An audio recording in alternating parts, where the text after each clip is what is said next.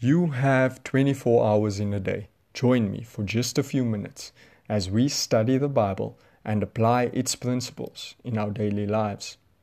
Welcome to Daily Devotions with Alex van Rooy, where we talk about trying to be more like Christ at home, school, work, or wherever we may find ourselves. Good morning. Today we are reading in Mark chapter number 6, verse 45 to 56. Immediately, Jesus made his disciples get into the boat and go on ahead of him to Bethsaida, while he dismissed the crowd. After leaving them, he went up on a mountainside to pray. Later that night, the boat was in the middle of the lake, and he was alone on land. He saw the disciples straining at the oars because the wind was against them. Shortly before dawn, he went out to them, walking on the lake. He was about to pass them, but when they saw him walking on the lake, they thought he was a ghost. They cried out because they all saw him and were terrified. Immediately he spoke to them and said, Take courage, it is I, don't be afraid. Then he climbed into the boat with them, and the wind died down. They were completely amazed, for they had not understood about the loaves. Their hearts were hardened. When they had crossed over, they landed at Gennesaret and anchored there. As soon as they got out of the boat, people recognized Jesus. They ran throughout that whole region and carried the sick on mats in to wherever they heard he was, and wherever he went, into villages, towns, or the countryside, they placed the sick in the marketplaces, and they begged him to let them touch even the edge of his cloak, and all who touched it were healed.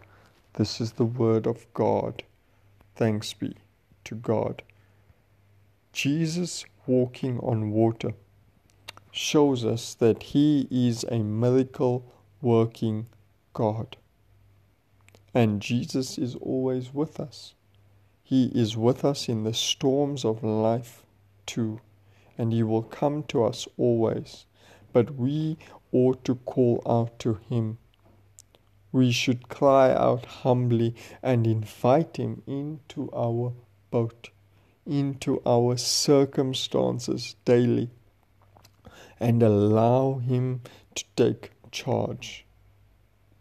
You will find that when you allow God into your circumstances, when you invite Him in, then seemingly it's like the winds die down. Why?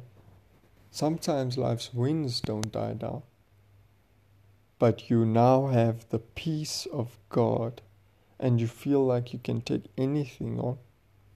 Too many times we are straining ourselves and going nowhere. But only when we humble ourselves before Jesus and invite Him into the boat with us, only then does He calm the seas, because His presence is calming in our lives. Today, I want to invite you to invite Him into your circumstances and let Him guide you into what is next for your life. Let's pray together, and as I pray, I would like you to just repeat this prayer with me. Our Father, who art in heaven, Lord, we honor you, we praise you, we glorify you. Lord, today I want to invite you into my life and my circumstances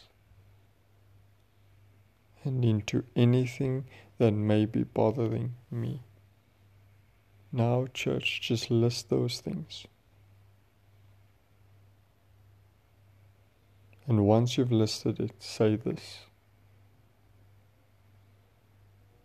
Now, God, take those circumstances and guide me into what is next for my life.